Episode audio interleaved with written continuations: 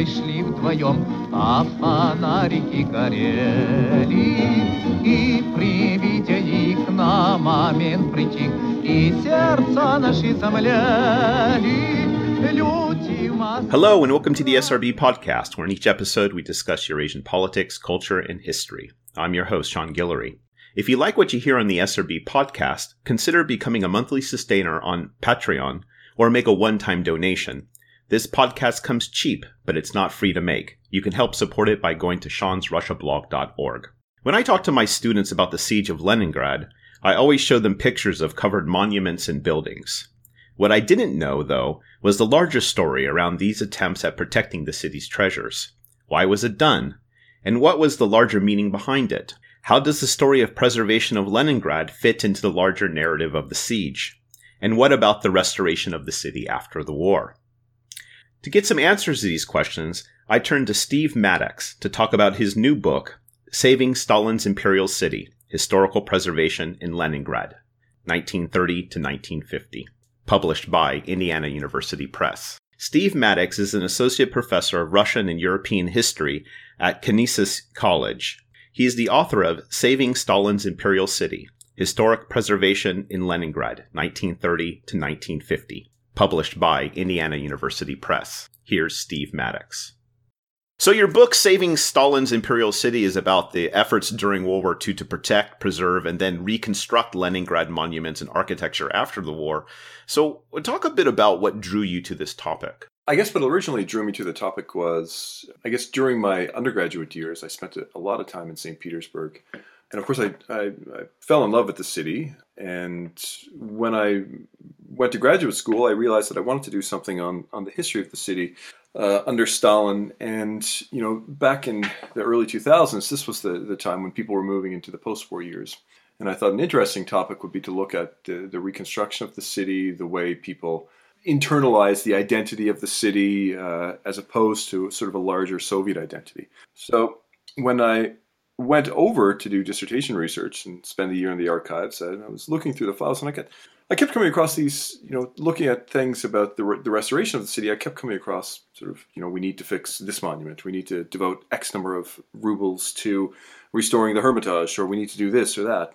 And then I started looking back into the years of the blockade and saw basically the same thing that all of these resources were being spent on uh, preserving monuments of the imperial past rather than saving things like hospitals and schools and homes. These things were being saved and, and worked on as well, but it seemed to me to be a peculiar paradox that they were working on imperial monuments and monuments of the Russian past that was that had been so vilified and, and so many symbols of it destroyed in the 1930s and 1920s.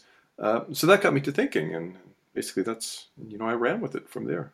Now, why don't you talk a bit about the historical and symbolic importance of Petersburg slash Leningrad as a imperial city, as a symbol within, say, not only the consciousness of the residents but also the country itself?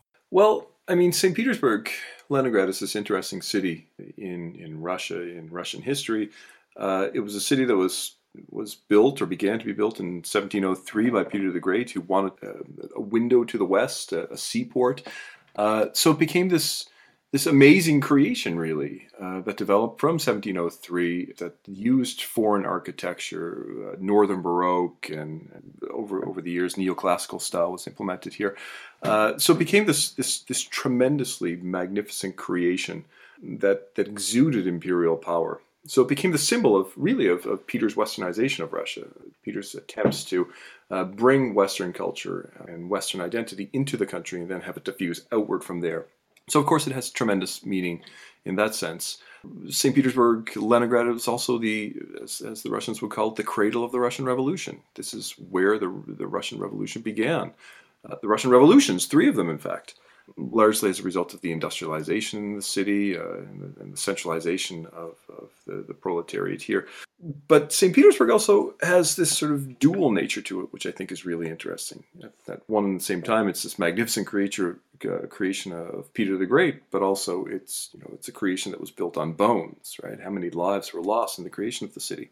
And this is well borne out in things if you if you you know if you read uh, the Bronze Horseman right? This you know this beautiful city that's destroyed by nature and it's largely because of, of Peter's desire to build the city right in this very inhospitable area read things like uh, Nevsky Prospect by Gogol as well, right? It starts off with there's nothing better than Nevsky Prospect, and then at the very end of the story is don't trust Nevsky Prospect. It's it's evil, and you you know all bad things will happen on Nevsky Prospect. So you know it has tremendous historic and, and symbolic importance for for the country, obviously, but for, for the citizens as well, for the for the people that live in, in the city. As you point out in your book, historical preservation in um, in Petersburg and Leningrad predates the war, World War II. Uh, so, talk a bit about the history of this effort to protect and monumentalize the city. And particular, how did the Bolsheviks deal with this contradiction between revolutionary iconoclasm, this destroying of the past, destroying of imperial symbols, but on the other hand, preserving the imperial past after 1917?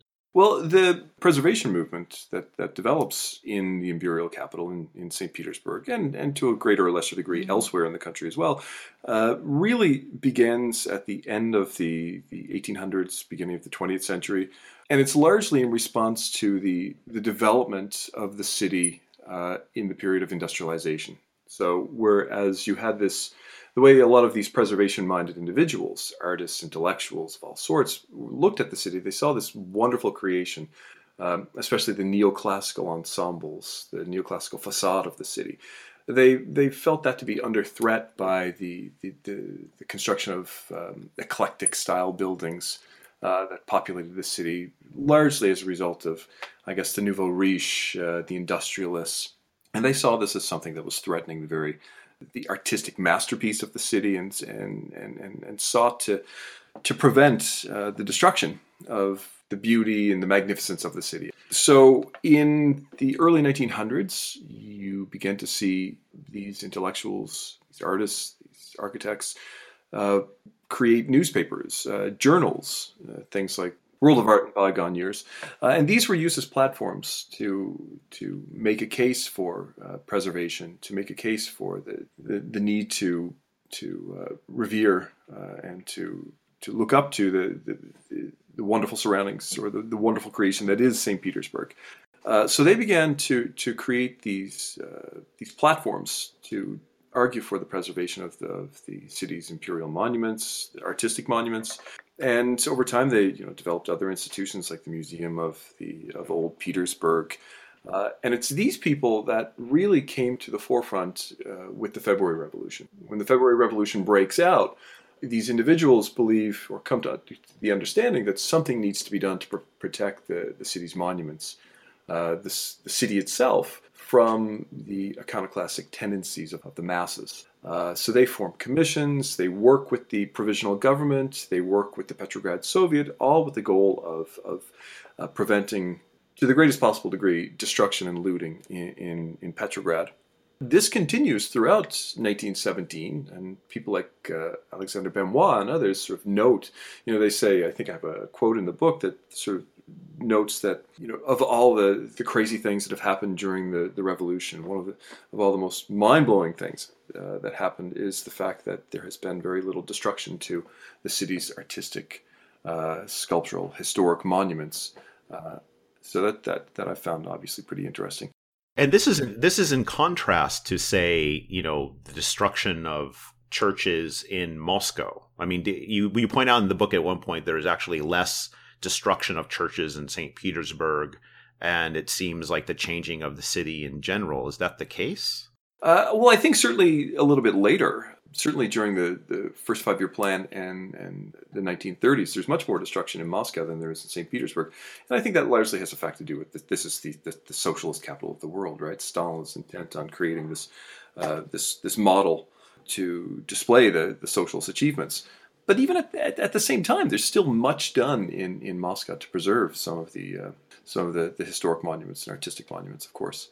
But it's interesting when you talk about the Bolsheviks because the Bolsheviks, I mean, the Bolsheviks were never fully committed to destruction. They were never fully committed to preservation, at least not during the revolution in the 1920s.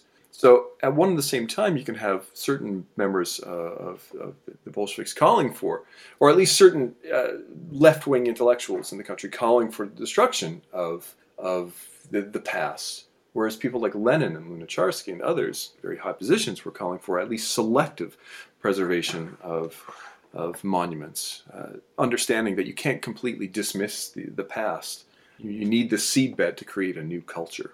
So, moving forward to the, the outbreak of the war, I, I found it interesting that you, to, to kind of create the the context for at least preserving St. Petersburg or Leningrad at this time from the threat of Nazi invasion. You quote a Nazi order stating that the destruction of buildings, quote, falls within the framework of the war of extermination.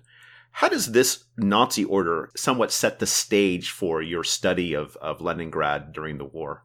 Well, one of the things I tried to do here and as I was working on, on the book, I kept thinking about it more and more. Is that we we often have a tendency to look at, especially the blockade, I think, uh, but even many things about the war in general, in isolation from from the, the overall Nazi plans for the Soviet Union. Right, this was to become Lebensraum. This was to become living space. Uh, all elements of, of Russian civilization was be, was to be erased from this area of the world, right? You, and you know, I remember another historian telling me one historian of or German historian telling me that the Nazis couldn't very well have examples of Russian civilization in a place where they wanted to show that there was no civilization, right? So the order that, that calls for the destruction of buildings, or at least says, you know, pay no attention to them and destroy them. There's no historic or artistic significance here in the East. Uh, this sort of lays out the general idea that the the German army is here uh, to destroy. Uh, and this this very destruction, when you begin to think about it, the destruction of monuments imbues them with greater significance or with a completely different understanding. So what was once an imperial monument, a monument to Peter the Great or a monument to Catherine the Great, or a building that symbolized the, the Petrine Revolution, is now not just a monument to that, but rather is a monument to that and to the efforts of the Germans to destroy it and in the case in the process of restoration, it becomes a monument to uh, the Soviet attempts to overcome that destruction. So it gains a number of layers of, of memory and significance. So it's it's in thinking about the way the Nazis tried to destroy and did destroy that these monuments really become uh, monuments of Soviet history rather than simply monuments of, of um, imperial history. This is yeah, this is actually really interesting because you know we, we all learn about how Stalin takes this more in, you know he she re- rehabilitates the church the, the, imperial past becomes acceptable to some extent during the war. In a way and and this goes to my question how much did the war play into the incorporation of the imperial past into a general soviet history? Like in in what way did under the Nazi threat, it be, became more about not necessarily preserving the Soviet system, but also Russian civilization in general.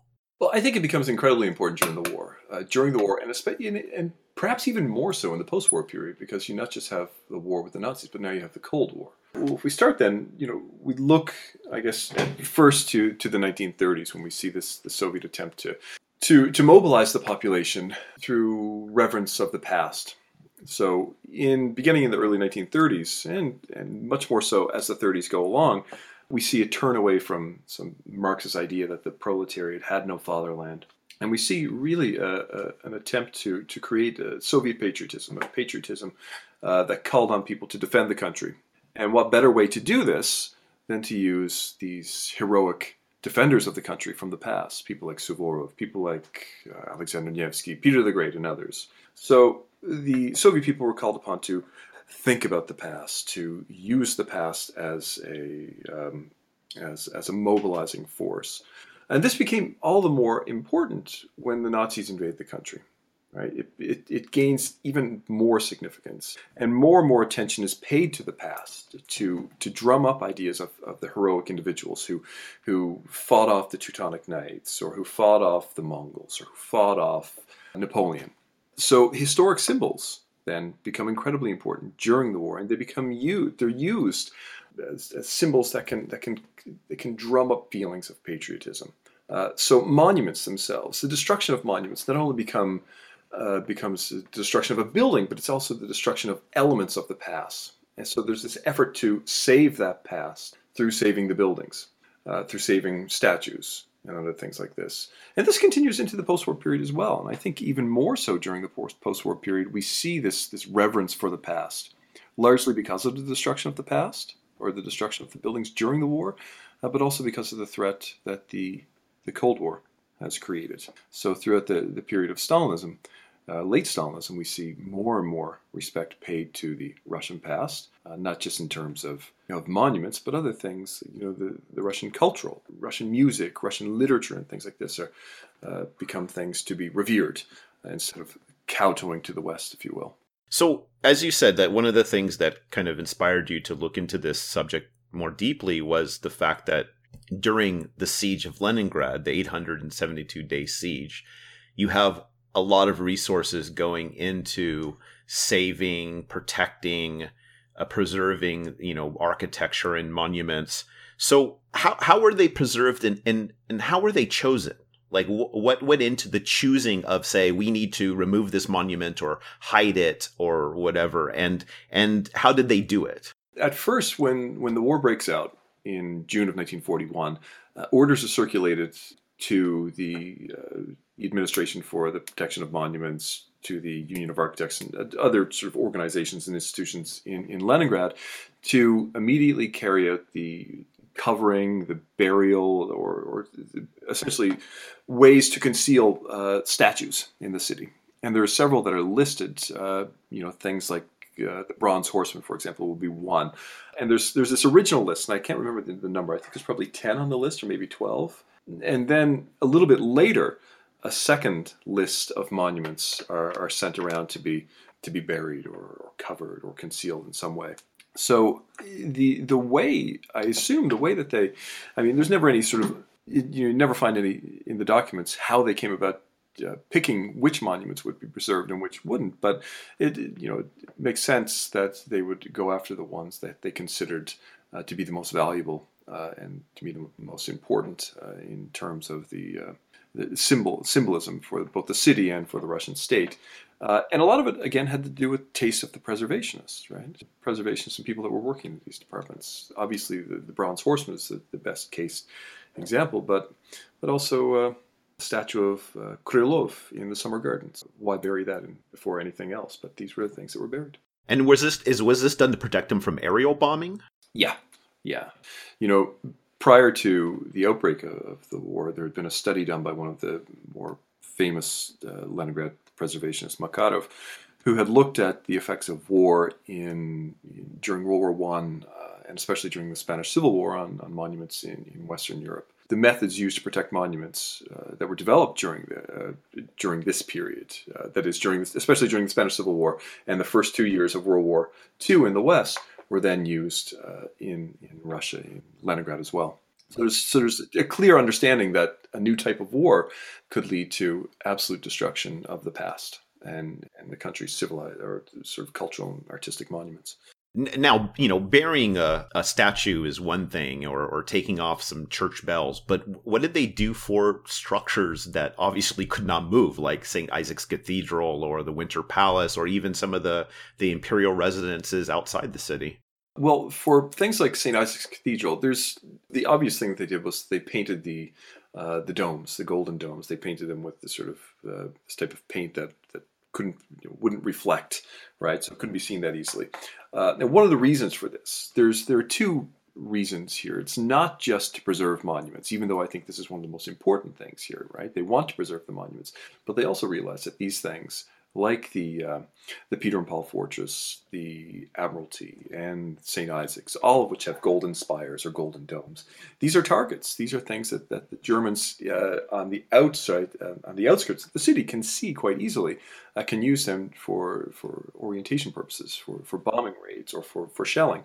So there's there's a there's a there are two reasons for for for saving these, uh, and it has to do with obviously preserving the monuments, but also taking away the strategic importance or the strategic advantage given to the Germans. In terms of the, the suburbs, there was very little that could be done to the suburbs. There was, in the days before the Germans actually arrived in the suburbs in August of 1941 and September of 1941, uh, a lot of the artistic, uh, well, a lot of the movable uh, monuments were taken from the palaces uh, in Pushkin, in Peterhof, and Pavlovsk, and elsewhere, uh, and and brought into actually put in St. Isaac's uh, for storage, uh, and other places in the city. Uh, some other things they were buried, and attempts were made to conceal certain things. But obviously, you know, not everything could have been taken away. And one of the, the most sort of harrowing things, I guess, that one of the symbols of, of what the Germans did uh, in, in the suburbs was to not only destroy the palaces, but take away things like the statue of Samson, Peterhof. That became one. This became one of the more important projects to recreate the statue and have it placed back at the center of the fountain uh, in the immediate post-war period, just as a symbol to show that we're overcoming the destruction of overcoming the as as you point out, there is a siege going on. There's starvation. There is you know general hardships, particularly in the winter. How would you place the story of this of preservation into the general story of the of the siege of Leningrad? Well, it becomes a central part of it. Really, I mean, if you think of it, especially, I mean, I've noticed this more so in, in the years, well, at least in the 2000s when you're there. There's, whenever you go to a museum, uh, whether it be the Hermitage or the the, the Russian Museum, or especially to the, suburban palaces, the, the destruction of, of World War II and the attempts to preserve the, these buildings during World War II is a central part of the narrative of these buildings. These things, and again, especially in the suburbs where you see this quite clearly, right? The, the, the destruction is shown, the attempts to restore show, are, are, shown, uh, and, and the finished product uh, is, is the building that you're standing in at the time. So this becomes an important part of, of of the um, of the history of the blockade. Do you have a sense, not not just after the war, but do you have a sense during the war how people who are engaged in this preservation, how they understand it within the context of the siege? Well, they they understand that this is something that is fundamentally important, absolutely important, and if you you have to realize that these are people that have devoted themselves to preserving these monuments and preserving the city of, of Leningrad. They work very hard to make sure that these monuments are preserved. And it's not just the preservationists that are doing this as well, but it's in co- cooperation with the city authorities that the monuments are given a great deal of attention. At the beginning of the war, of course, you have the city Soviet calling for the preservation of the monuments, the burial of monuments, the concealment of monuments. But it goes beyond that. There are attempts to make detailed drawings, detailed measurements of many of the monuments, internal, like within buildings and outside of buildings, just in case these buildings are destroyed or damaged during the war. And the people that are working on this are given, at least in the early period, are given workers' rations, industrial workers' rations. So at the very height of starvation, when uh, many people are living off 125 grams of bread per day, which is obviously not enough to live off, these people, uh, preservationists, are given 250 grams of bread per day, which is the ration that was given to uh, people working in industry at the time. Uh, so this becomes, as you can tell, you know, a very important project. If, I think the, the chief architect of the city, Nikolai Baranov, at one point stated that you know uh, we need to do this. We can, you know, things can be destroyed, buildings can be destroyed, uh, hospitals can be destroyed. But if we lose parts or, or symbols of the past, things, you know, artistic creations that can't be resurrected, then we're in a great deal of trouble. The way you describe this is actually really interesting because it puts it in a frame of, you know, one preservation, two uh, a trauma, and then with the need to reconstruct a kind of overcoming that trauma, right? You kind of said it in a, in a sense of like we're still here, we're overcoming the destruction that was perpetrated against not only the city but the country as a whole. So, talk a bit about post-war reconstruction and restoration in Leningrad as a form of commemoration of the city city and its residents during the war.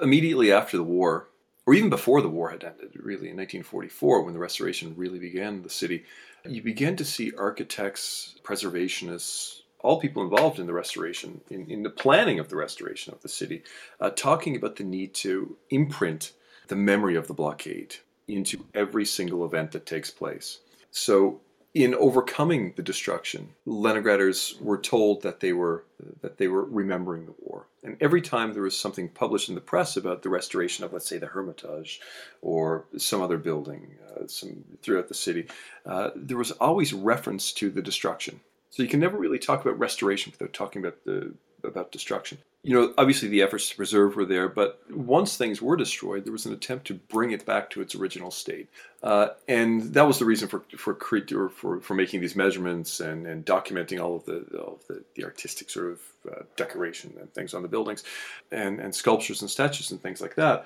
But there's there's an understanding that if things are completely destroyed, then they can't be restored. So the preservationists are looking at things and saying, unless we have a certain amount of uh, the original left, then there's really no sense in trying to restore because, you know, to use a, you know, we could say it's a disnification really of, of what previously existed.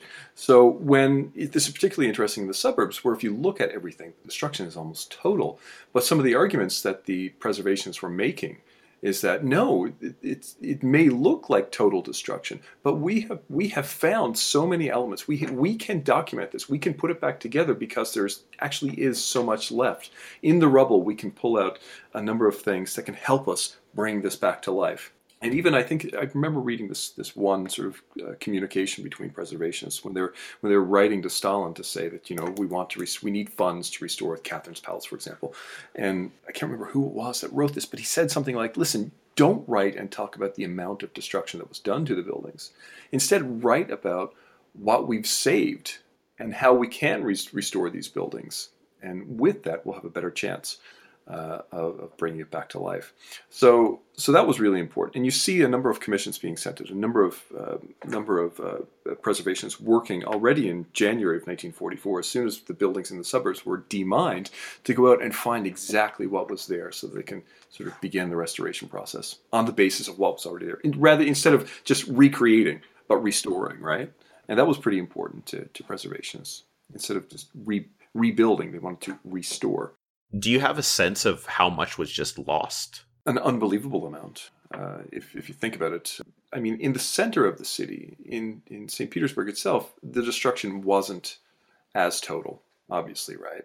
But in the suburbs, it was not completely total because they did begin to work on them. They, they sought to, to restore as much as possible. But, but there was a deliberate attempt by the Germans when they left to, to blow these things up, right? The, the case of Catherine's Palace is the best. I think there were 11 massive bombs found in the basement of the building, sort of timed to go off, and it just happened that sort of the Red Army showed up before the before the, the palace was blown to smithereens. But there was still tons of damage already done to it. The roof had been gone. There was a great deal that burned down. In places like uh, Pavlovsk, uh, just outside of Pushkin, uh, where the Pavlovsk Palace is to be found, uh, the building obviously suffered a great deal during the war, but it was in the, the retreat that the building caught on fire and much of the damage was done. So yeah, the damage was in certain places almost total. But again, the case was made that we have saved enough, we have found enough uh, enough fragments of the buildings that we can restore this to its original appearance. How does your story help contribute to the identity of Leningraders? How does this make them not just Soviet citizens, but particularly Lenin citizens of Leningrad? Well, this the story. I mean, especially the story that was perpetrated or, or discussed in the post-war periods that Leningraders are. A Leningrader is someone uh, that was not only cultured, right? This sort of tradition of culture and tradition of uh, tradition of thought in the city, but also the idea that Leningraders worked so hard to protect their city during the war uh, they worked harder than anybody else, and, and sort of this this this myth really of, of the Leningrader developed during this during the, the early post-war period.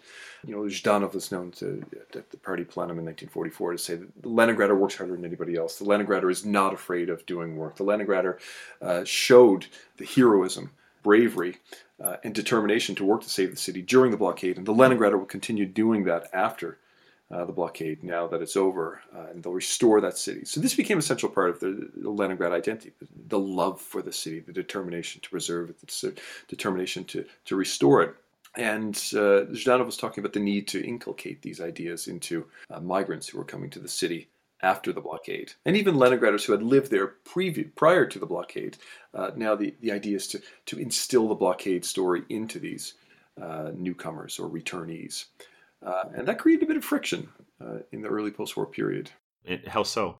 Uh, well, a lot of people thought, a lot of Leningraders, at least when, at least it's reported in the Svodki in this way, in certain letters to the authorities, uh, a lot of Leningraders felt that the returnees and migrants were, were given too many privileges and sort of this blockade identity developed, right? You know, we lived through this. We're working to develop our city, and of course, this this has some basis in, in truth, but also, like any other myth, it has a number of uh, point to a number of cases that show that this isn't actually the case as well.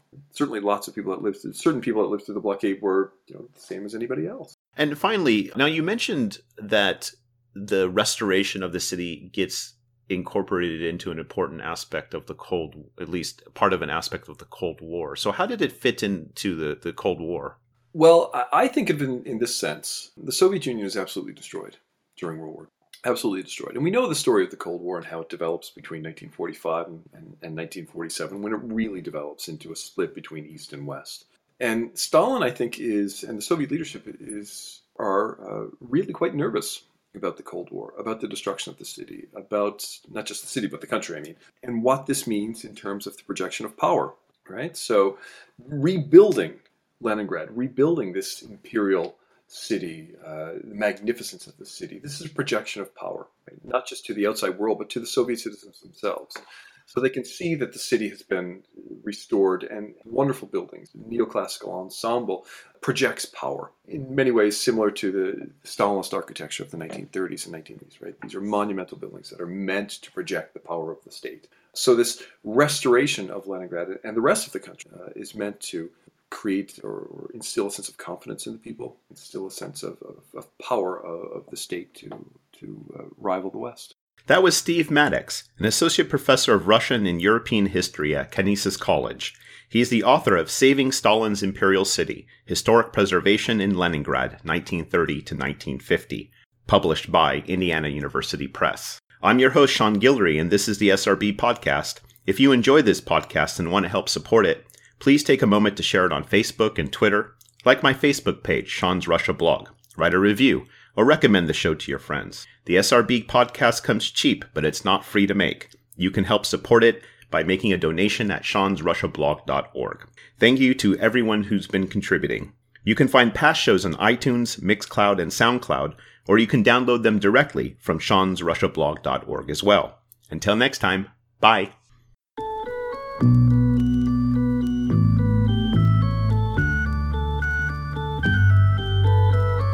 Hello, I'm conducting a survey.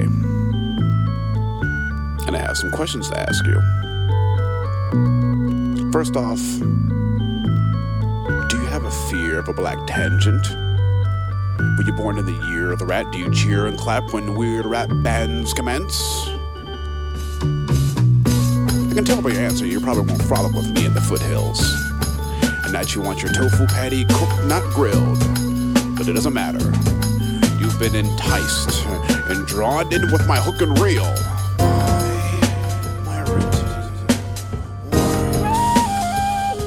Oprah nods my novel.